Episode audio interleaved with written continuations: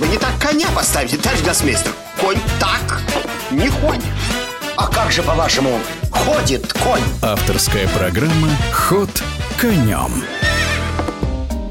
Чемпион мира Магнус Карлсон призвал более серьезно бороться с жульничающими шахматистами. В сентябре норвежец снялся с заключительного этапа турнира в Сент-Луисе после поражения от американца Ханса Нимана, подозревая того в читерстве. На днях Карлсон вновь встретился с Ниманом на онлайн-турнире и сдался после двух ходов. Что это за мессендж? В эфире спортивного радиодвижения рассуждает международный гроссмейстер Эльвира Мирзоева. Магнус Карлсон продолжает подозревать оппонентов в читерстве, в нечестной игре. А, напомню, что Магнус Карлсон просто сдался на втором ходу игры в противостоянии с Хансом Ниманом. Это тот самый американец, которого подозревает Карлсон в нечестной игре. И в знак, что называется, неуважения, Карлсон признает э, себя побежденным именно на втором ходу. Почему на втором? Потому что, согласно правилам, если ты не сделал ни одного хода, то партия не состоялась. И поэтому такой вот демарш со стороны Карлсона был предпринят именно на втором ходу игры. Что касается самого вот этого Нимана, его уже, конечно, по-разному проверяли, знаете, и вдоль, и в поперек, там и с металлоискателем, и с чем только не проверяли. Конечно, подозрение самого короля – это очень серьезно. На Нимана, конечно, очень многие косо смотрят сейчас в шахматном мире. Многие его подозревают, доказать не могут. Кто-то даже говорит о такой теории заговора, что Ниману вшит какой-то чип там куда-то, и вот он получает какие-то подсказки. Но вы знаете, на самом деле это, конечно, такая уже полушпионская версия, в каком смысле, что доказать этого не могут. На самом деле Магнус Карлсон очень серьезно а, относился к нечестной игре в шахматах давно, еще во время матча за звание чемпиона мира в реальных шахматах. Всегда очень важное внимание уделяет охране, да, именно так, охране своих, а, скажем так, территорий, допустим, комната, где находится его компьютер с его вариантами, она хорошо охраняется, там реально очень часто была выставлена